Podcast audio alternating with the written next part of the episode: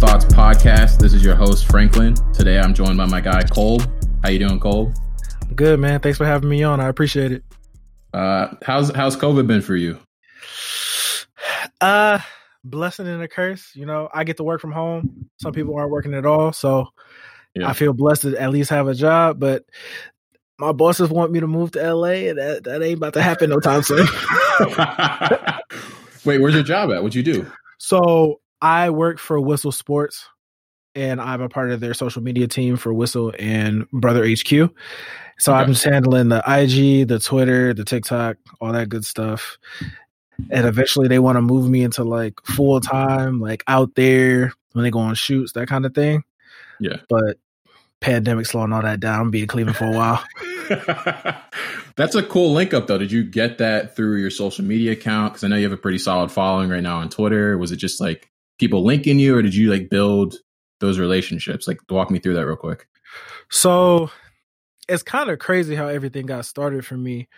Um, I was just tweeting, trying to get jokes off like everybody else. Yeah. And eventually I found I feel like, you know, big business, you know, Biz, his account. Yeah. the legend, the GOAT. So I would just like comment under his bit like his tweets. And eventually he he like followed me. And when Biz follow you and start retweeting your tweets, that's when stuff that's when stuff get crazy. Yeah. And then a couple of the guys like Trevor Trout, uh, M grads, Josiah Johnson, all those guys, they kind of they like like my tweets, so they put me in the they put me in the elite chat, and everything just kind of took off from there. I started reaching out to guys that were doing stuff in social, like Josiah is the king of social media, especially right now. Yeah, he's, he's, running that right now, just crazy. He he'll pump something out, and it's like twenty thousand, like 20, 30,000 likes, easy. Yeah, within an hour in an hour, like killing it. yeah. So I, I, was asking all those guys, like, "Hey, you guys think I could do like the whole social thing?" And they was all like, "Hell yeah, bro! Like, who you who you need us to link you up with so we can get you so we can get you a job somewhere." Yeah. Interviewing places, uh, talking to people, and my guy Philip Barnett plugged me in with brother, and then I just been doing my thing over there.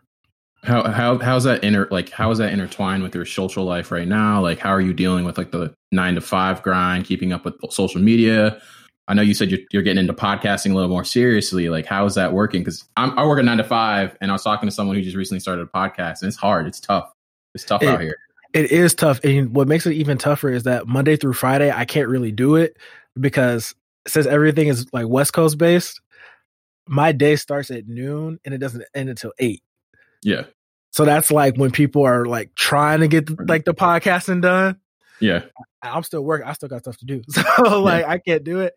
But it's definitely tough, but it's still fun, man. Because at the end of the day, I'm doing something that I actually really like doing and like yeah. love doing. So you know, I, I, just try to make time for people when I can, and I hope they understand sometimes if I can't if I can't do it.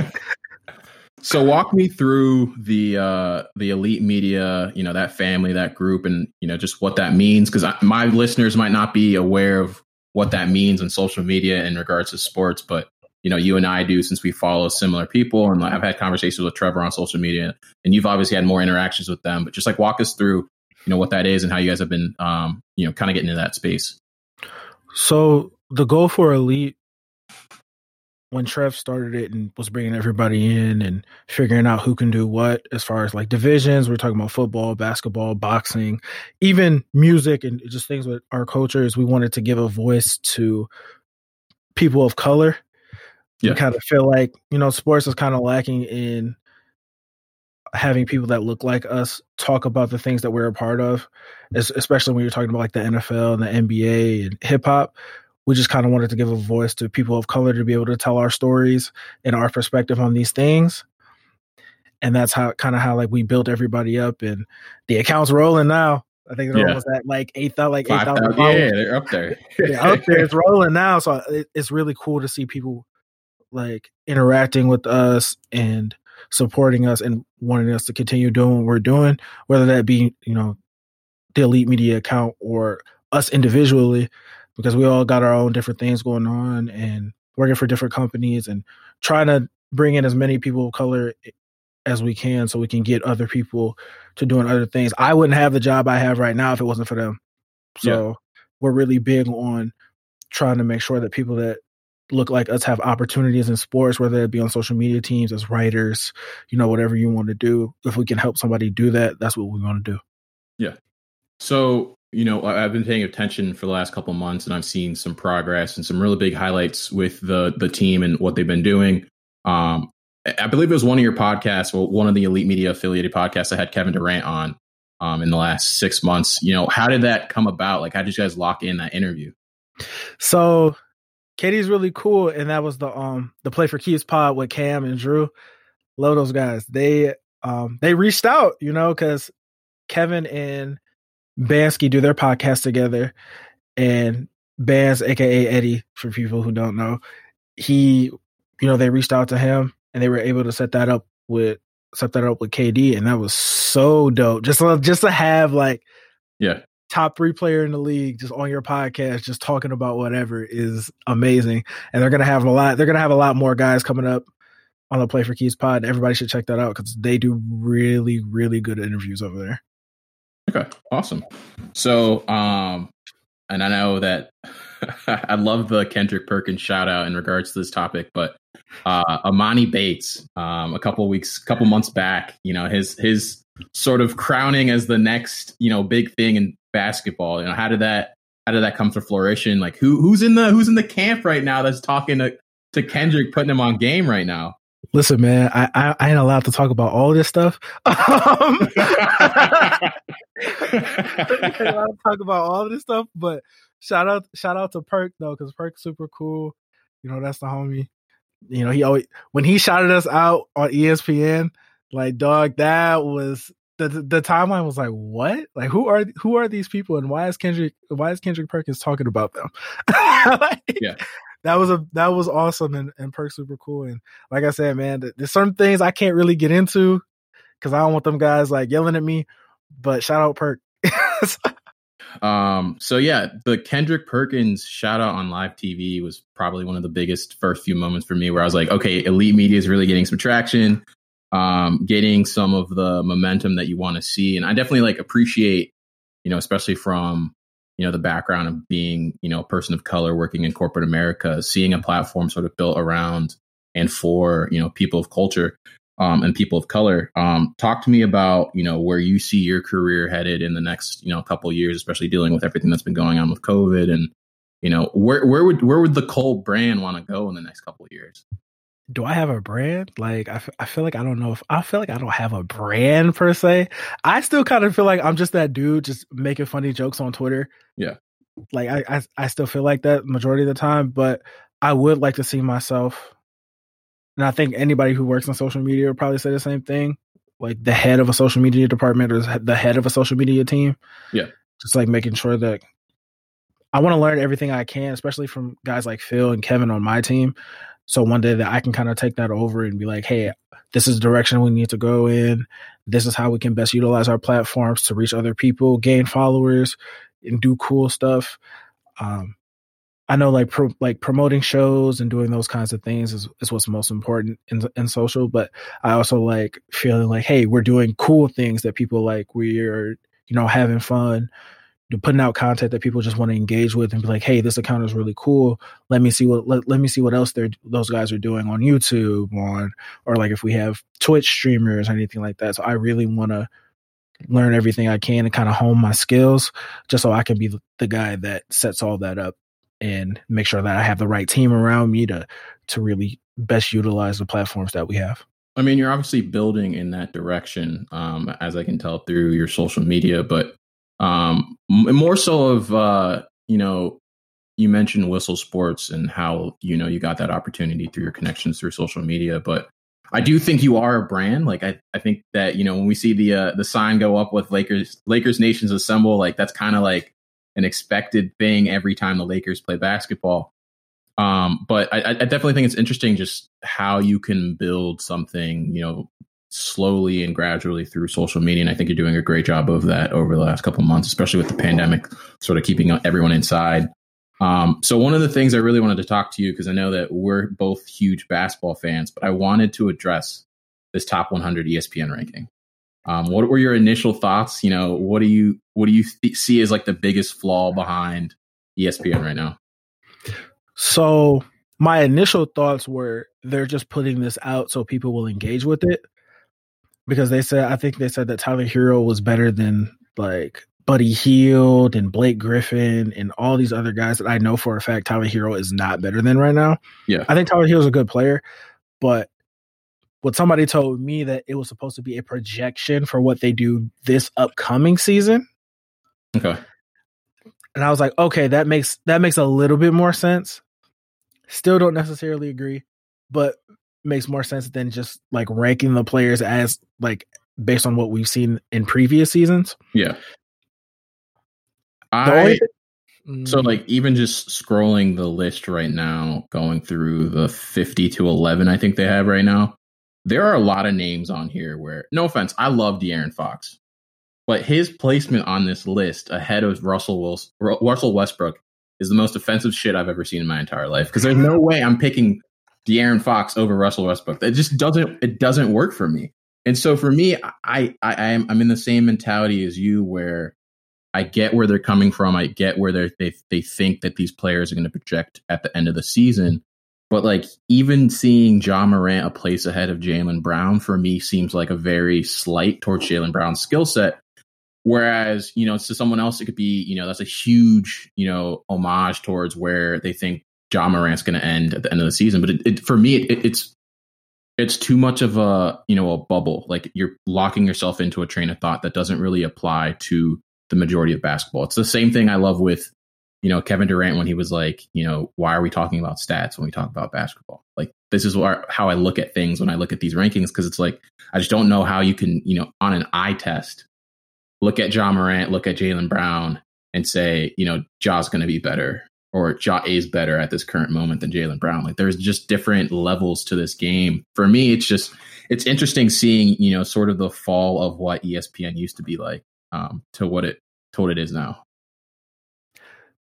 I think when you talk about basketball, and it's really weird trying to evaluate players, especially after the last season, where I think kind of like the bubble performances from certain guys. Yeah, where some some guys were playing playing as well as they ever have in their career in the bubble. And I think that kind of skewed a lot of like how people view certain players. Like Jamal Murray, perfect example. Yeah. Jamal was destroying people. He's a dog. Destroying people has never never seen him play that well that consistently in the postseason before until that bubble. Yeah. And on the flip side, a guy like Lonzo, who was actually having a great year, I think he shot like 38% from three for the Pelicans during the regular part of the year, and then the bubble he got down there and looked awful. Off. Yeah, he looked, looked terrible. And I think that kind of, I think that's going to kind of like skew how people view certain players for better or worse. Um, as far as the ESPN projections go, I mean, you know, that's how they feel. Yeah. At the end of the day, they think that De'Aaron Fox is going to be better than Russell Westbrook. I actually don't necessarily disagree with that. No, I don't. Um, but it's more so of in the span of the last year, like your sample size shows you indicators of what it could be.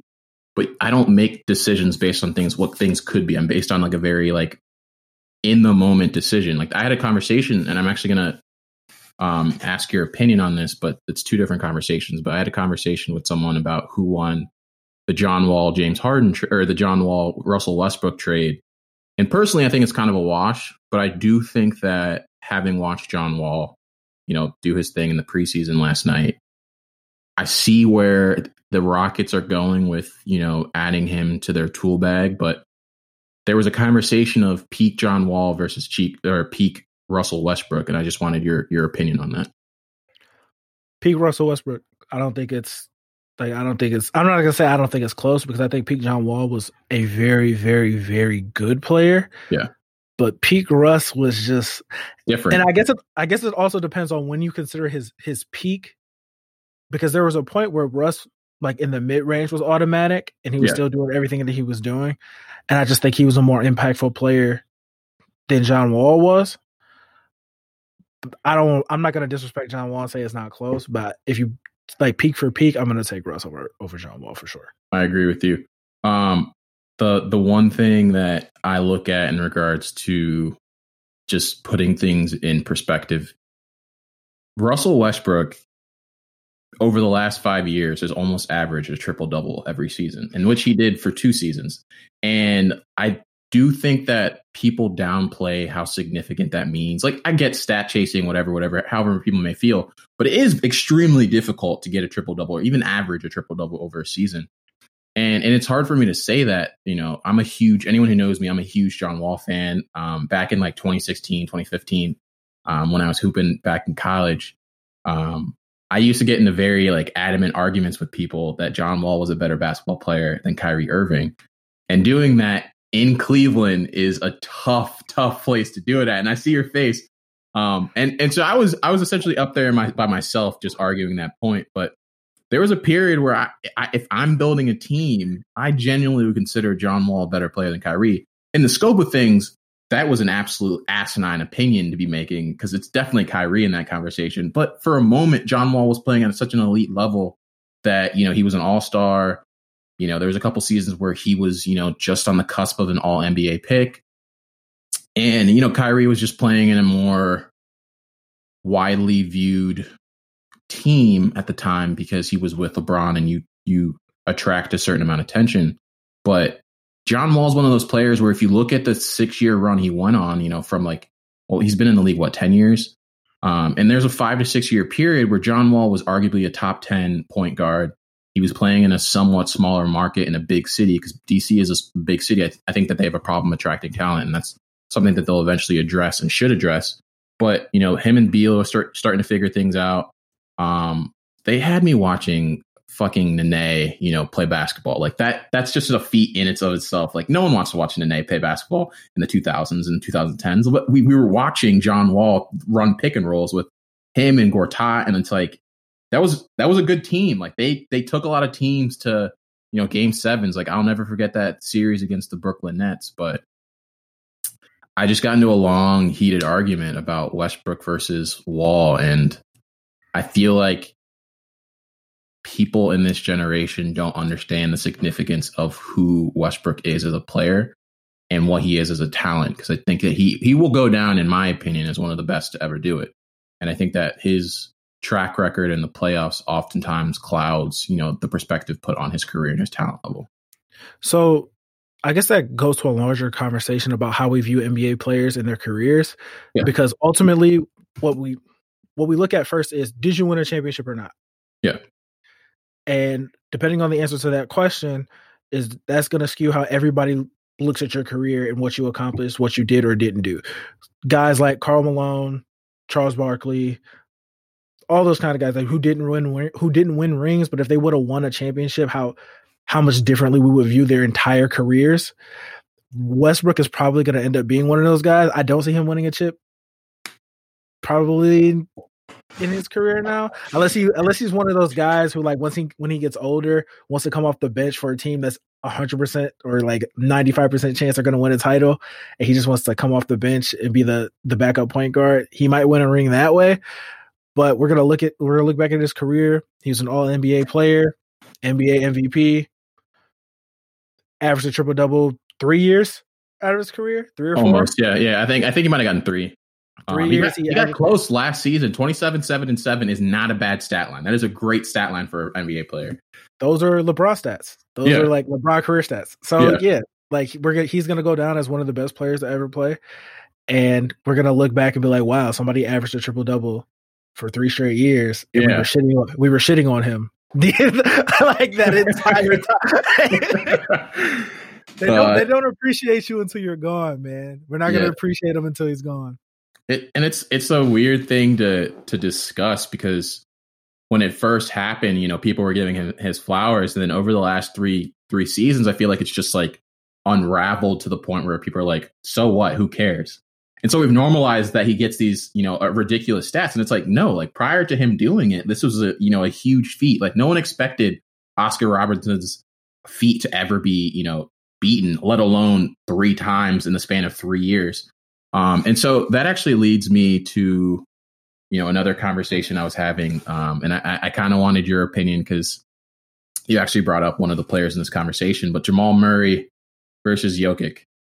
Um, I personally would build around Jokic if I was the Nuggets organization, but my friend has a very adamant feeling that if you're a GM right now, Jamal Murray has a lot more long term value than Jokic. So I was wondering, you know, what's your opinion and where do you think the game's going to go with Denver? Because I think Denver's in a very not tricky, but a very delicate situation right now with building their team identity. I think they have a great coach. I think that they have a great roster. Uh, picking up, I believe Patterson from the Clippers was a huge addition to their team, just from a, a depth perspective and defensively. Um, their rotations get a little bit more tricky. And I think that after watching them take the Clippers um, to game seven and, you know, how they played in the previous series and how they played throughout the playoffs over the last five years, and that's a team that you can't overlook in regards to talent. So what do you what do you, what do you think they're going to do over the next couple years? Because they do kind of have to make a decision around you know where their money is being pushed into and how to how to build rosters appropriately. So, a couple things. First and foremost, your friend is, you are 100% smarter than your friend because you should absolutely build that team around Jokic and not Jamal Murray. I don't even know. The thing about Jamal Murray that bothers me is that people treat him like he's a a, perennial, a perennial all-star like yeah. all NBA kind of player. He's never made an All Star team. He's never been All NBA. None of that. And people yeah. people value him that way, and it really doesn't make sense to me. And it's all because of what he did in the bubble. And I guess I kind of get it, but I still I still don't understand it. Going forward with that team, I look at it like this: there are they're a team that could potentially win a championship, but they're like below that tier of teams where you where you say they they for sure are going to make the like the Lakers to me are a team where you say that team at worst is going to make the finals. Yeah.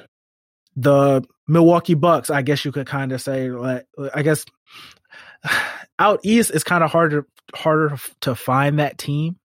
But I would probably say either the Bucks and depending on how KD looks, like the Nets are two teams in the East. Or I'd say, okay, one of those two teams should probably make the finals.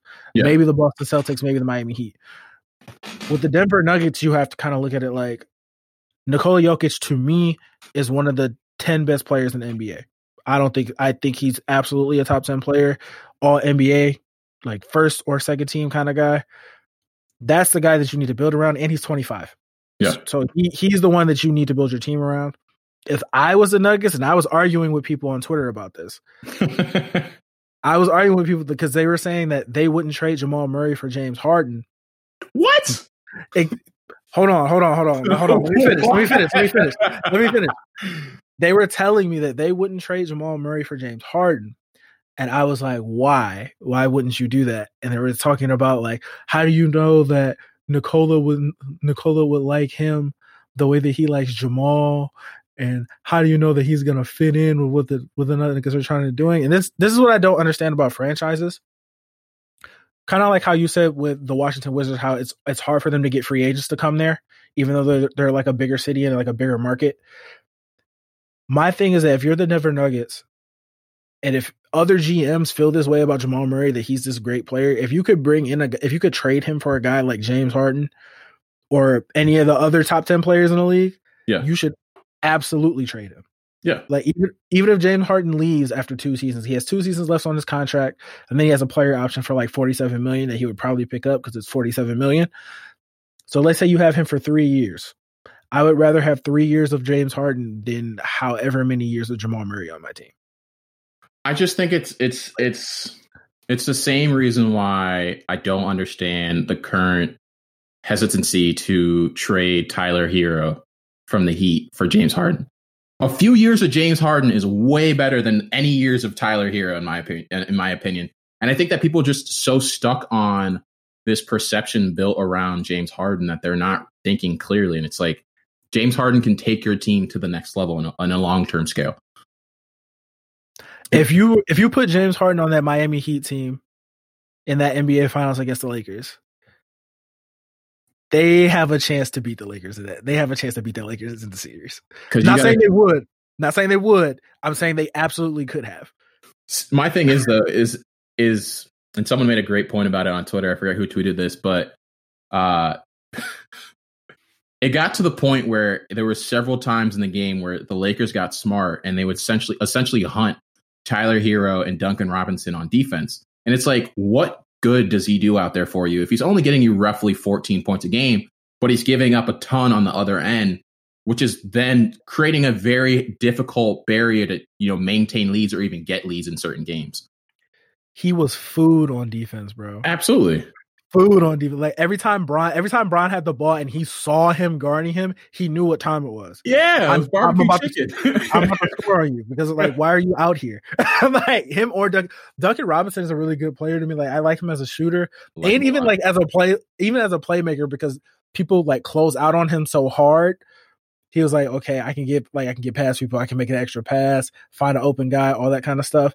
If you can trade those guys and get James Harden on your team without giving up Jimmy Butler, you do that a hundred times out of a every time. Yeah, every time. Zero zero hesitation. You trade you trade them. You get James Harden for three years, and you probably go to the finals for three years. Yeah. like I couldn't even imagine, you know, and, and the one thing that I, I I've thought about it, but Jokic just like no look pass to Harden in the corner would be so sick in the playoffs. Like Harden and Jokic, I think would work together. I mean, I think Harden can work with essentially a lot of players in the league right now, just because his style of game, while it is ball dependent, you know, quote unquote, I do think that his ability to create space with sub five seconds late in the clock is something that differentiates him from other people. Like he's not a player that you have to create a shot for. He can create his own shot, which is an extremely difficult skill to have in the NBA right now and I think that people downplay that a lot because it's the reason why Kyrie's valued heavily. It's the reason why James is valued heavily. It's the reason why a lot of players with that skill set are valued heavy because there are a lot of people that need a LeBron or they need a Chris Paul or they need a point guard to facilitate things. And it brings me back towards, um, you know, the Jamal Murray versus Jokic thing where I have this current theory where, and it's not even really a theory, but I think it's more factual and people just debate it. But building around a point guard will never win you a championship. It just won't. There's a reason why you build around LeBron. There's a reason why you build around KD, Kawhi, Paul George, quote unquote Paul George. Um, you build around nobody's, these... building, nobody's building around Paul George, bro.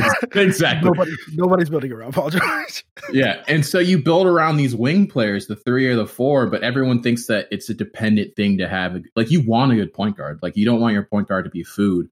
But I got into a conversation. i am in a basketball group chat right now with a bunch of guys from the East Coast and it's a bunch of Boston fans in there. And we had a conversation. I, I know you're shaking your head. I'm not a huge fan of the Boston franchise, but you know those are good people in that group chat. Um, and they got mad at me because I was discussing the fact that there are a lot of point guards out there that I think are better than Kemba Walker. And and by a lot, I don't mean like an actual lot, but like I named some some some point guards I genuinely believe are better than Kemba Walker, and they they were disagreeing with me. Give me the names. Kyrie, I, I still think Kyrie's better than Kemba. Okay. Uh, Dame is one of my favorite point guards in the league. Steph, absolutely, absolutely. Um, who was I? It was one person in particular that I was debating. You know, would, would be a better option for that team than who they currently have, and they completely flipped out on me. But I couldn't. I can't remember right now who it was. Um, there's so far. So far, I don't understand what they're arguing with you about because you're three for three on guys who I think are better than Kemba. Well, it was. I, I would have to remember exactly who the point guard was that they were debating. I'm, I'm actually going to check my phone right now, but I essentially said that Kemba is great, but he's a liability um, day in and day out. And so the the thought process behind thinking that you can always rely on him in long term games doesn't really make sense to me because this was his first serious playoff appearance and people expected a lot from him. And I was like, it's essentially like throwing a rookie out there. Like, not really, but like this is his first time in the limelight that like people actually expect on him to deliver. No one took any of those Charlotte teams seriously in the playoffs. We knew what they were. Like they were going to get cooked and Kemba would have to drop 45.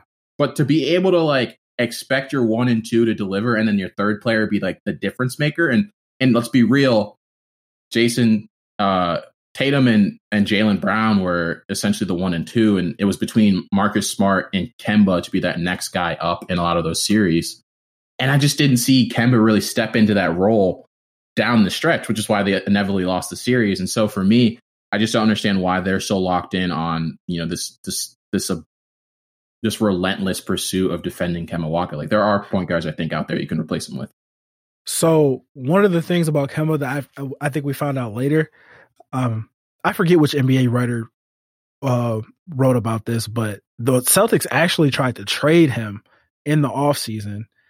They tried to get rid of him like one year in the deal. And I think it was because he, but they couldn't get the trade done because he was hurt and he's been hurt for a while. And that kind of changes things for me a little bit because if he wasn't healthy in the bubble or if like if he wasn't 100%, that probably explains some of the performances he had because there were some games where he legitimately was not very good. Yeah. But you know, I hear what you're saying. There are there are point guards I would rather have on my team besides Kemba. I really need I really need to figure out like who is the guy that got that got everybody in a frenzy like I'm I'm looking right now. I just can't I can't remember. I'm also looking at some of these text messages and uh they're angry at me. They were angry at me because I made the argument that the Celtics are a poor franchise for free agent extensions. And they're they essentially yelled at me that the Celtics have a great destination spot for free agents in the offseason, which I agree with. A lot of people go to the Celtics in the offseason. Um, they got Kemba, they got Gordon, they got Kyrie. Like that's a great location spot. But the ability to extend those contracts after they run out is just not something that they're used to. If Pat Connaughton can sign a free agent deal with the Bucks and get an extension, and Batum and a, a long list of players have gone around the league gotten free agent deals, done well for two or three years, and then signed extensions. But no one signed an extension with the Celtics except for the rookies in the last 10 years. There's a problem there for me. Kyrie left, Gordon left. Uh, I'm expecting Kemba to leave. They think that Kemba's going to stay. I think that's complete horseshit. Um, and, and your essential pivotal title of the last 20 years is a team you built off rentals. You know, Garnett left after his his stint was done. Um, the truth left. Rajon Rondo is hated by Celtics fans now for some reason.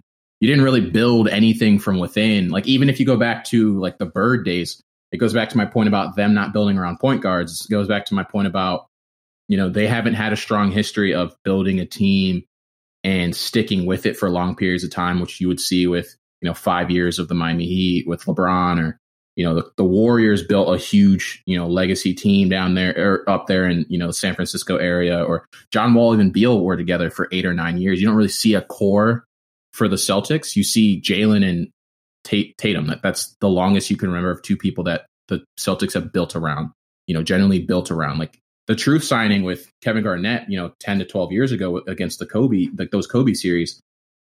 Those are people you sign for, you know, those were rentals. Like that's what the Celtics brand is. Like you can't really tell me they don't turn the identity of that team over every five to six years. Kevin Garnett was a gift, yeah. is what he was. He was a yeah. gift because who is the who is the guy that um I forgot who the general manager was for the Timberwolves at the time, but he was but he played on those Celtics teams with Larry Bird and Danny Ainge and all those guys, and yeah. he gifted Kevin Garnett to them that's why they that's why they won that title in 08. It was literally it was literally just like, hey, you're my guy. I'm gonna help you out. It's like if KG's not playing for me, I'd rather he play for the Celtics. And that's the only reason they have one title in the last what 35 years or whatever it is. I don't know, 34 years. Exactly. So like the Celtics to me are it's it's so weird because they get great players. Like they traded for Kyrie. Everybody was like, "Oh yeah, they 100 percent won that trade," which they did, by the way. They and fleece Cleveland for that. I, I, still don't understand why the Cavs did that. The Cavs should have just told Kyrie, "Hey, can you just play for like one more season, and then we'll figure it out from there. To at least try to get a, one more title." I didn't understand that, but yeah. whatever. then Kyrie leaves because he doesn't want to be there anymore. Exactly. They they get Gordon Hayward from they take Gordon Hayward from Utah, which was like the worst kept secret ever, and they're like, yeah, Gordon's here, blah blah blah, good good good. Once they get Jayson Tatum and Jaylen Brown, Gordon's like, all right, I gotta bounce, and he leaves. They, he leaves for nothing. I'm interested to see what Jayson Tatum does in four years because he has a player option in the last. He has a player option in the last year of his deal and of his extension. I'm interested to see what decision he makes and if he decides to, hey, I'm going to stay here in Boston, or if he decides, hey, I'm I'm going to leave because I don't want to be here anymore. I'm also interested to see if they actually try to trade Kemba or if they like just keep him and just like ride it out for the next couple of years. I want to see I want to see what happens with that because they tried to get rid of him already. His injury history right now. His injury history is only is probably one of the only reasons he's still on the team right now. They tried to trade him already, so I want to see what happens with that. But to your larger point about not building around point guards anymore, in the NBA, you have to you have to build around wing wing players that are dynamic and multifaceted and can do a lot of things and do a lot of things very well. Yeah. LeBron, obviously, the best example. Uh, KD. trying to think who else is like pure like Luca, Luka Doncic. Perfect example. He's a guy. He's one of the players you build around. Yeah. Um, Anthony Davis is a kind of like a bigger. He's a he's a big man, but AD can do a lot of things well. You just have to have. He can shoot really well. He, he has. You have to have a whole bunch of, of, of good players around him and guys who can get him the ball, and he's dominant, dominant player. Giannis is one of the guys that I've been critical of on the timeline. I'm I'm sure everybody knows. Um, he is Giannis to me is like he's a great he's he's a, a great player, legitimately. A great player. But I think he's overrated and I think I think people think that he can do things that he doesn't do or has not done. It's not in his package. He can't like he can't when I say that he can't score, I know that he averages 30 points a game. That's not what I that's not what I'm saying. I'm saying that it's the create, create the shot thing that we we talked about. He can't create like if he doesn't get straight to the hole it's over. every single time, he can't score. Yeah. We've seen it in the playoffs two years in a row. Like you build the wall up, he cannot score. He cannot do it. And to me, that like it's kind of hard to win a title with a guy who can't create his own, like who's dependent on other people to create a shot for him exactly. in the playoffs. Like, how can you win? How can you win with that guy? Yeah. So it goes back to there was someone on TV who talked about it. It might have been Kendrick, honestly, um, and it, and it was about the fact that Giannis doesn't quite know how to play basketball yet. And as jaded as that sounds right now for a lot of people, it is the truth. Like he didn't pick up basketball until late, like later in his life. He was a teenager, I believe, in Greece. Um, and, and, his growth spurt really accelerated a timeline for him. Like he's still figuring things out. I think he could eventually get there. I think he needs to spend more time in the gym and sort of piece that together. But a great point was made is that you can do all that bullshit in the regular season, but coaches will figure you out. Like tape is on you. Like people have watched your game. They will the the concept of shrinking a court makes it way more hard or makes it much harder for players at his skill level to do what he does because people will sort of force you into bad shots. They'll force you into turnovers. They'll start throwing different types of traps at you.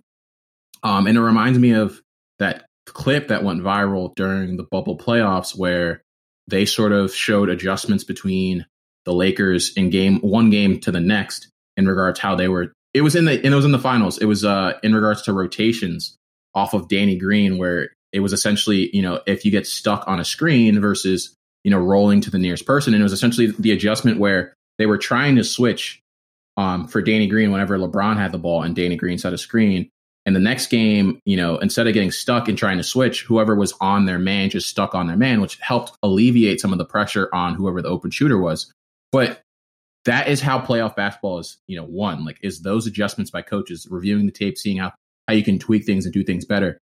With Giannis's with Giannis's game, you know, once you start throwing a look at him, he doesn't really have much to sort of get around the look they're sending him. He doesn't have the package to say, "Hey, they're doing this to me. I need to do this." Once they beat you at option A, there is no option B for him. And that's a problem because in the NBA, you have to have as many tools in your tool basket as possible. You know what kind of reminds me of? It kind of reminds me of the 2011 NBA Finals. Yeah. With the Mavs and, and the Heat, and they were making LeBron shoot. Yeah. and he couldn't, and he couldn't, he didn't have the jumper yet. Yeah. Like he, it wasn't consistent yet it was done. Like it was done because they, they had the guys they had the guys who could defend everybody, and they were they were literally just sitting there like, if you make jump shots, we will lose. Yeah, and he couldn't make them, and that's where Giannis remind. That's when I watch Giannis in the playoffs. That's what I think of. Yeah, so uh, they're like, we're gonna put this wall up. If you if you make jump shots, just make jump shots. We will lose. They're giving you an option to burn them, but they have faith in the ability that you can't do it. But they know they know that you can't do it. Yeah, like that. If, if he was a consistent shooter, the Bucks would be it's his league. Rolling, it's his league. They, they, would be rolling through people. Like easily would have made the final. Easily yeah. would have made the finals last two seasons if he could make jump shots. He can't do it, and that's why it's hard for me to pick the Bucks to win a title or even get to the finals because I know what KD can do. You know what I'm saying? I know what KD can do. I know what Kyrie can do. I know what Jimmy Butler, Jimmy Butler in the Miami Heat just made the NBA Finals. Yeah. I still think the Boston Celtics can make the NBA Finals. I think they have. A, I think that's a really talented team that they they got over there. They're missing one piece for me. They just really need a center, and I think Tristan Thompson might be able to do what they need. They just need a big guy who doesn't get like thrown around Yeah. and can grab rebounds and ground rebounds and play defense. I thought Theis or whatever his name was was good, but he was also the most foul, troubled, consistent center I've ever seen in my entire life. Like, dude was an easy. Oh, I'm about to go to the bucket and get this and one every single time I watched him because he would grab 13, 13 to 15 rebounds, score you 13 to 15 points, which is what I want from a center on that team because you don't really need them to do too much. But he was also someone who was fouled out by the midway through the fourth quarter, and once he got off the court, it was like, oh, this is food down here. This is an easy trip to the bucket. Tyson's a good backup center. And I think that now that he's he's regulated to that, like he's their backup center now. Yeah. I think that's I think that's beneficial for him. If Tristan can just hold down the starting spot, that's going that's going to be a hard team to beat in a series. I think they're competitive. I think that the the thing that really concerns me about that team is, and, it, and it's something that I worry about with every team, is who's that killer. Like, there's a lot of good players on the team. I think Jayson's a really good player, um, but it, it reminds me of you know the two moments for me that really pissed me off of Jayson Tatum in the playoffs this year, and I think he's you know no disrespect, amazing player. He's probably gonna be one of the guys that like for me, I'm gonna follow for the rest of his career. But him cocking back on Bam in the playoffs, just bang that. Like, why are you trying to do too much with the? He was back here with it. He was trying to hot like ESPN top thirty and I was like, all right, just Bam was not going for that shit, man. yeah. Like, and then for me, I, I think it was it was either Cameron Hay or, or Trevor Trout. They tweeted it, and I immediately like favorited and retweeted it. But there's something about when players, you know, have a tie game heading into overtime, and their first look is a step back three. I hate that shit. Car- um, Caris LeVert did it in the playoffs, and I literally screamed at my TV. If I'm a player, I'm gonna either do what LeBron did, where I drive, get the double, throw it out to someone open, or I'm just going up there and I'm like, you're gonna give me these free throws. Like we're gonna do something about it. I'm gonna hit one of these in this game, but we're gonna get these free throws. But a step back three is not a good shot. Like that is not a good NBA shot. You are not Harden. This is not Daryl Morey's team. Like I don't give a fuck about any of that with the game on the line. Go to the hoop, draw a foul, or just throw it out after you know a double team comes to you. But it, it's just bad basketball, and I've seen that in a lot of moments with the Celtics where their execution late in games kills them.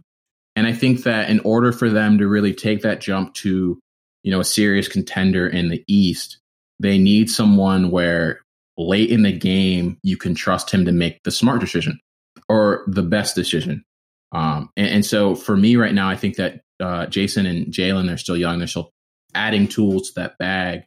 And one of the things that they're missing right now is sort of that late game fuck everybody else. Like I'm going to try and make the best basketball play in this scenario. And for me, it's just it's just not there yet. It's not. I think that can come with time. I think the problem that you have with talented teams sometimes is that there's so like so many guys are talented, so many guys can do so many things. Yeah. That when the game is on the line, like we say, hey, we need somebody to get a shot. They're all kind of like like looking like I should should I be the one to do it? Should I be the one that takes the shot, or should Yeah. he take the shot? And I think when you got Kemba, when you got Jaylen, and you got Jayson, is- they're all kind of looking at like, you know, I could do this. Like I know, I know for a fact, Kemba. I know for a fact, if a game's on line, Kemba feels like I, I will make this shot. If you give me the shot, I will. He's done it. Like he's Yeah. done it. Uh, he's done it since college. He's got a history. Like, like, he has a history of if the game's on the line and you give me the ball, I will come through for you. So Yeah. I think that can kind of like cause issues, especially when you see that Jayson Jayson looks like the guy who's like that's his team going forward. Yeah. Like he's gonna be the all NBA perennial all star. I'm not gonna say MVP, but you know th- that guy on that team. He'll be in the conversation. He'll be in the conversations, especially because he plays for the Celtics, and every, everybody in the media loves the Celtics. He's for me. He reminds me of, and it's going to feel weird to say this because this is kind of heading into our next topic, but he reminds me of a, of when Paul George came into the league and like stepped out of the shadow of Danny Granger, where his his projection is just crazy, and if he Don't takes label it him that. if he Don't- takes it there, Don't label him with the Paul George label. Don't do that. two light brothers trying to catch vibes and play basketball. Don't do that, man. Don't do that. But it really is though. Like they have similar games. Like when I see them both cross up players on the court, I think that Jayson's a lot looser with his his handles, where like he gets out more, but he has better control over it. Paul's neat. Like when I see him like in and out, like his handles are very neat. Like he keeps it within you know a certain number of inches within his body, so he doesn't get stripped. Um, I think they're both efficient shooters. I think their ability to create space is similar. I think that they're both dogs in a sense. I think they're like that pseudo dog. Like they're not quite killers, but like their game is like killer adjacent where like you expect more of them, but like they just don't quite hit that like I'm gonna drop 30 and talk shit in your ear, but you know not to test me kind of shit. And I think that Jayson has a higher projection than Paul right now, just because he's displaying some of that ability earlier on. He's not competing with anyone. When Paul came in the league, he still had to compete for that attention. Like people didn't really want to crown him you know that person to build around. And I think he even talks about that recently on the All the Smoke podcast, where he discussed how he wanted to get AD, you know, to to the Pacers. And for me, if I'm the star of my team, and I know I'm the star of my team, everyone treats me like I'm the star of the team. You get me, AD. Like that's not a conversation we have to go back and forth on, and especially since he talked about you know some of the trade rumors he was dealing with there's just not a lot of need for back and forth. And I think that with what's going on right now and what we've seen from Tatum, they they locked that up. Like everyone knows that's Jayson's team. Like that's why when you said Kemba wants the last shot, he knows he can't take the last shot. Like that has to go to Jayson. Like that is his team. Like if Jayson decides to kick it to him or he opts out of that last minute look, like that's a decision that he makes with the coach. Um, and I think that if you compare their careers when it's all said and done, um, Jayson can have a similar trajectory, but I think that, you know, one, Paul George is pussy and he's not going to win a championship ever. Um, but two, Jayson has the right tools and the right, you know, skill set to really, you know, get teams over that hump and build around and actually commit resources to. So since we since we've come to the the Paul George conversation, the two hundred dollar man. Here's my issue with Paul George. And I see what you're saying as far as like the games of him and Jayson being similar. Yeah. But here's why I would rather have Jayson going forward than Paul George, even though Paul George is more established in the NBA. Yeah. Jayson not always coming through in the postseason is okay when you're a young player. Yeah. And like you're taking the steps to being able to do that consistently. So him not always coming through in the postseason or like trying to duck on Bam and Bam's sending him shit to the second row and him taking a step back three for the game and missing like that's okay when you're a young player and I know that you're ascending and I know that you're going to still going to get better. Paul George is 30 going on 31 and has a history of just never showing up. Meltdowns. Like, epic meltdowns when his team when the all, going all the way back to the Pacers, those Pacers teams that took the Heat to 7 2 years in a row. Both game 7s, he did not show up nowhere to be found. Getting outplayed by Lance Stephenson, dog. Yeah. Lance Stephenson, Roy Hibbert, David West, George Hill outplaying him in game seven when they, when they could knock LeBron off. Like, and this is like peak LeBron, like maybe like the greatest versions of LeBron we've ever seen is when he was when he was at the Heat. Yeah. You have an opportunity to knock that dude off and cement your legacy. Even if you go to the finals, even if you go to the finals and lose, you knock LeBron off in the Eastern Conference Finals, dog. Two you years know, in a row, never, nowhere to be seen. You know, the, moment, the moment I realized that Paul George's playoff aspirations have always just melted down in front of our eyes, and I think this is the funniest thing um, when it hit me. Have you ever paid attention to the highlights that ESPN, Bleacher Report, like social media posts of Paul George highlights in the playoffs, and it's like the same four highlights.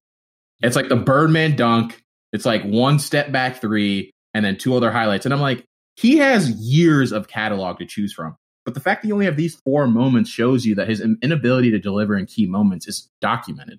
Like you can't go back and find more than four of these moments on the, show on ESPN. Like there's a problem there.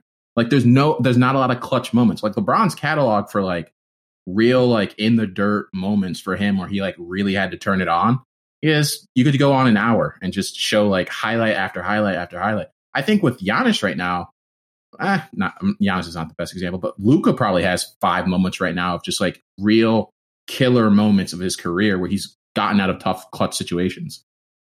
Like the thing about Paul George is that I know what four highlights you're talking about. Yeah. I guarantee you all four of those highlights are in games that did not decide the series. No, it's like game five, and it's like all right, like game five, game four, where Yeah. where it's like two one or two two or some or some shit like that. Yeah. Bron has games where it's like, if I do not win this game, home. we are going home, and they're going to they're going to kill me Yeah. for uh, like a calendar year because I didn't show up. Yeah. Game six, 2012, uh, 2012 uh, Eastern Celtics. Conference Finals against the Celtics. That was the day. That was the day that I became like a LeBron fan for real. he was in his bag. I was like, I was like, who the fuck is this dude? like this, he, zero games. Like from the tip, he was just like looking like yeah, I'm, it's here. I'm about to kill them, bro. The problem in the building. he was not pass that. I knew it was serious because he was not passing the ball, dog. He was like, "I'm doing this. I am going to win this game. that's the moment where uh, Dwyane Wade realized, like, I gotta it's not my team. yeah, I gotta start It's not my team no more." I gotta start packing it up. He got to 2015. He was like, I'm just out here trying to get some cardio at this point. Like Dwyane Wade knew what time it was when LeBron went crazy. It's like, hey, if Brian don't bring us home, I don't know what to tell y'all, man. Knees was cooked out there. Boy was cheeks. Done. done, man. Them niggas was. I see why Brian bounced, man. He was like, man, they, the Cavs got Kyrie. We can get Kevin Love. D Wade ain't got no knees no more. I got to get out of here, man. LeBron was smart though. Uh, at the time, living in Cleveland, you know, I was downtown, and people were like, "Why would we get rid of Wiggins for Kevin Love?" 2020, you know, or 2020 vision, looking at it, probably made the right move getting rid of Wiggins because Wiggins really never took that step to be Probably, probably, hundred percent made the right move.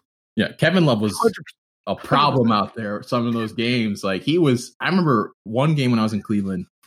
He uh, what was it? He started out with like 10, 10 threes in like less than a half, and he just went crazy. And I was like, Wiggins is not hitting 10 threes in four games. Like, what are we talking about? Like, it's just just a different skill set. The entire city of Cleveland should thank LeBron James for making the Cavs trade Andrew Wiggins and Anthony Bennett and going to get Kevin Love. Yeah. They, they should they should thank eh, they should thank LeBron every single day he did that because Anthony Bennett was awful. oh man the Cavs really had like I'm not gonna say they wasted the number one overall pick on Wiggins, but they had like two so like they had one really bad number one overall pick and then one like okay. Okay. Wiggins is one overall okay. He's okay, but uh. Joel Embiid is better.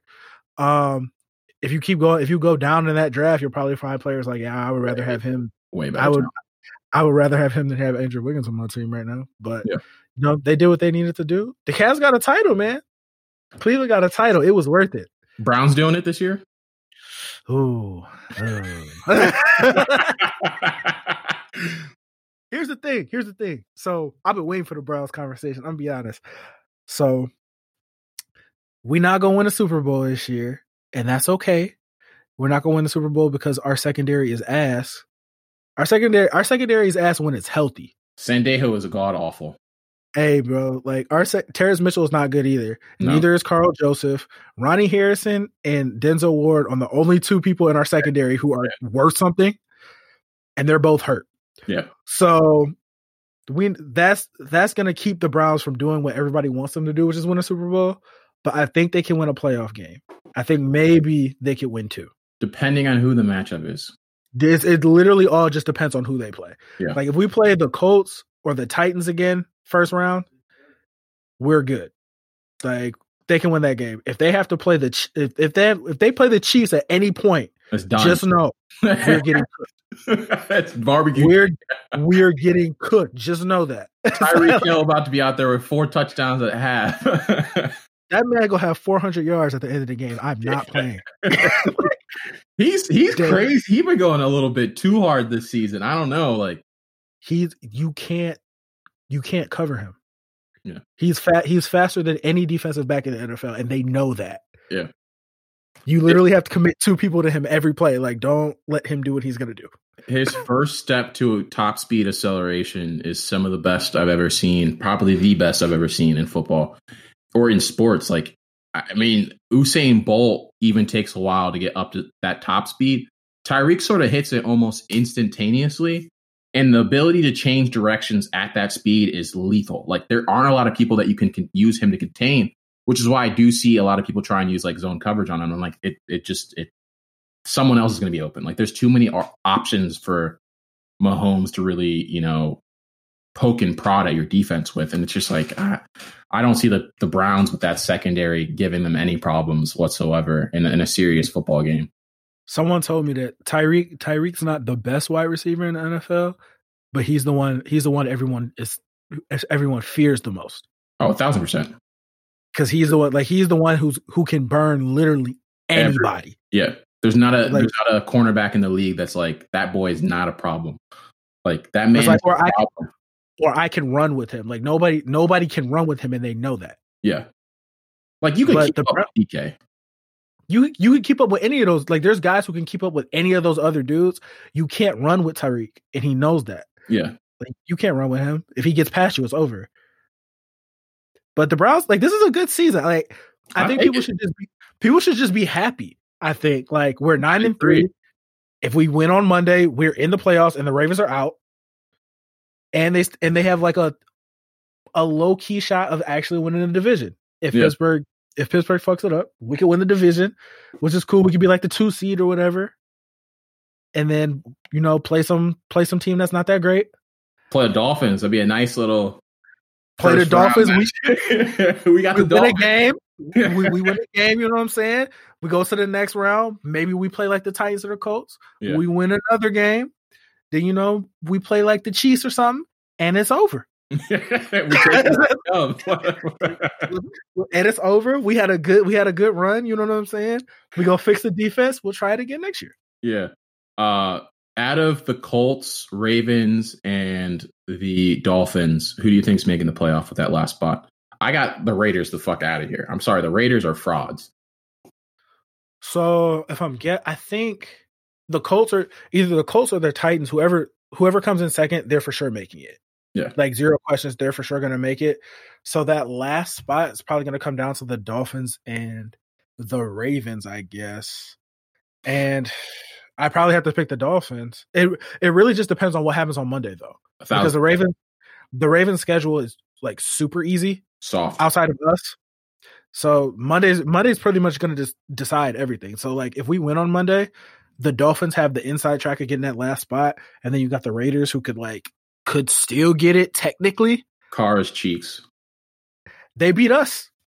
You know what I'm saying? They beat us. Ugly game, but that boy is cheeks. They beat us, man. I was so terrified of the Raiders because I knew that they're like when we lost that game, I was like, fuck. So they have the tiebreaker over us in a, in a playoff situation. We have to beat the Titans. Like we absolutely 100% have to beat the Titans now, which we did, which was good. Yeah. When they lost that game to the Falcons, I was like, yeah. I oh, I was like, oh yeah, they're done. We're good. We're good. We go to the playoffs. We're good. That's all that matters. Yeah. Baker's not that bad. He's not as bad as I thought.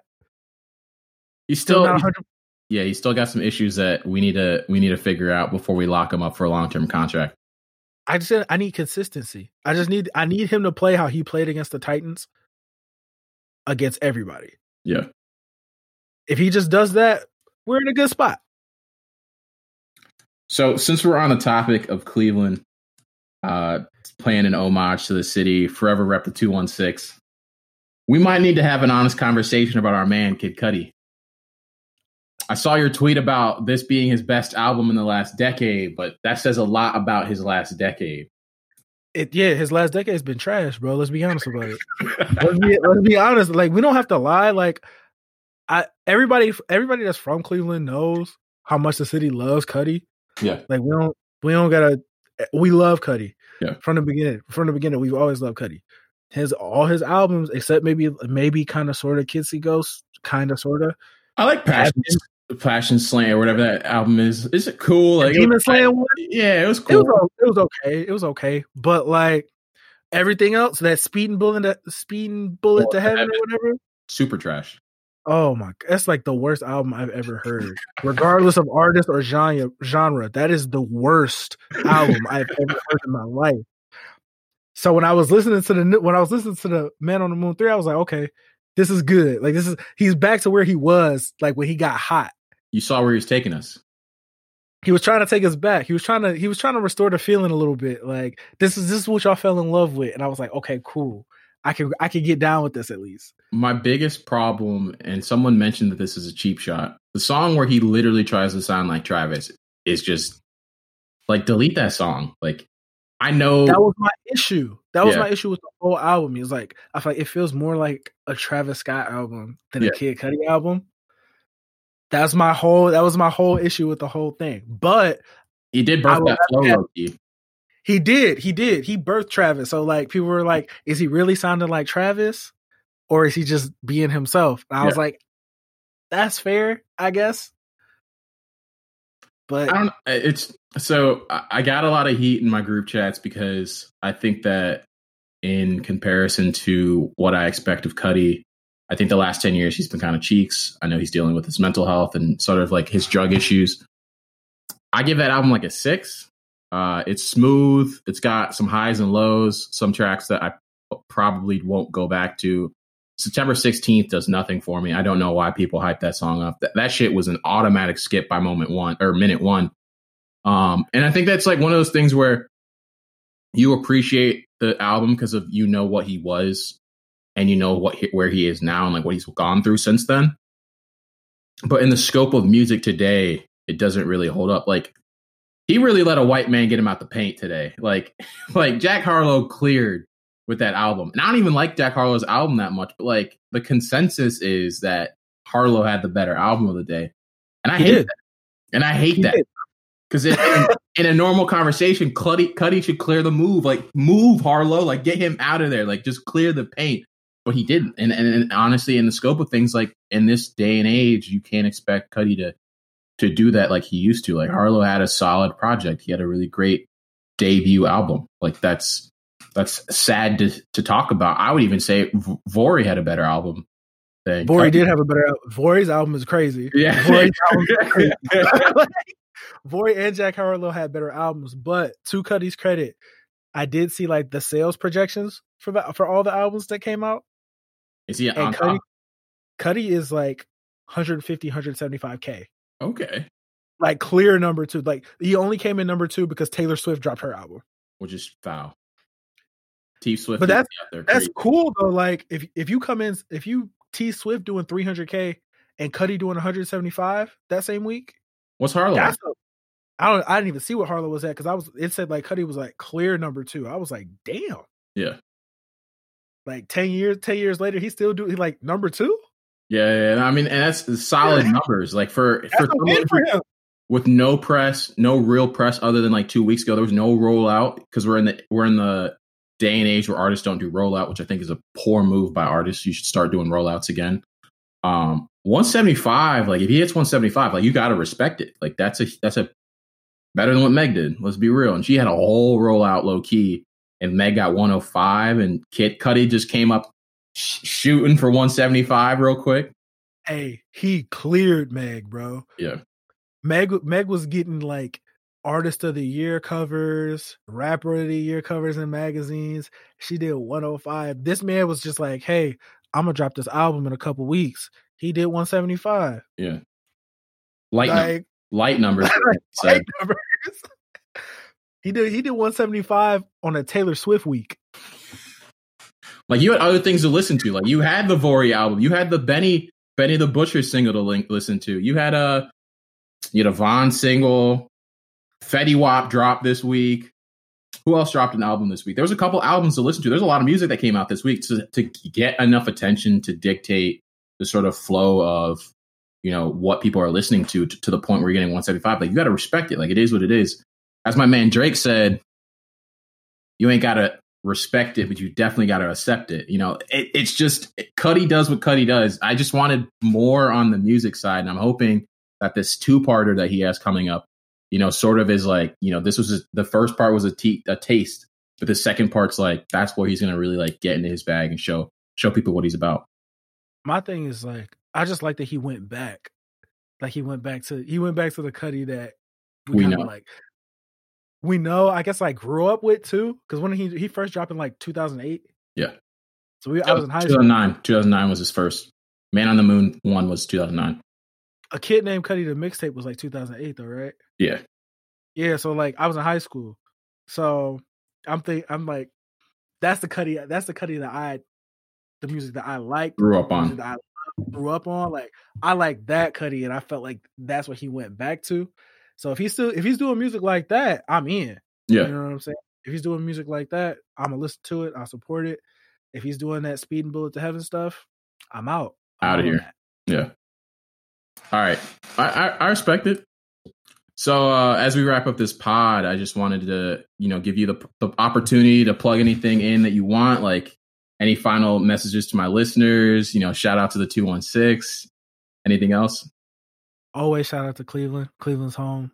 We'll if you're from Cleveland, you understand you understand the significance of the city. If you're not, you're probably gonna make fun of us, and that's okay too. we, we love our city. That's the only thing that matters. Uh, shout out the Elite Media Group. Everybody should go follow follow the Elite Media Group. We do dope stuff. We do funny stuff. You know, we we just follow their culture. We're for our people, and we just want y'all to support it. Also, support Whistle Sports and Brother HQ. My employers would probably be upset if I didn't try to get people to follow the accounts. So do that so I can do my job. All right. Awesome. Uh, to everyone listening, I appreciate you guys tuning in this week. And remember to stay authentic this week. Peace.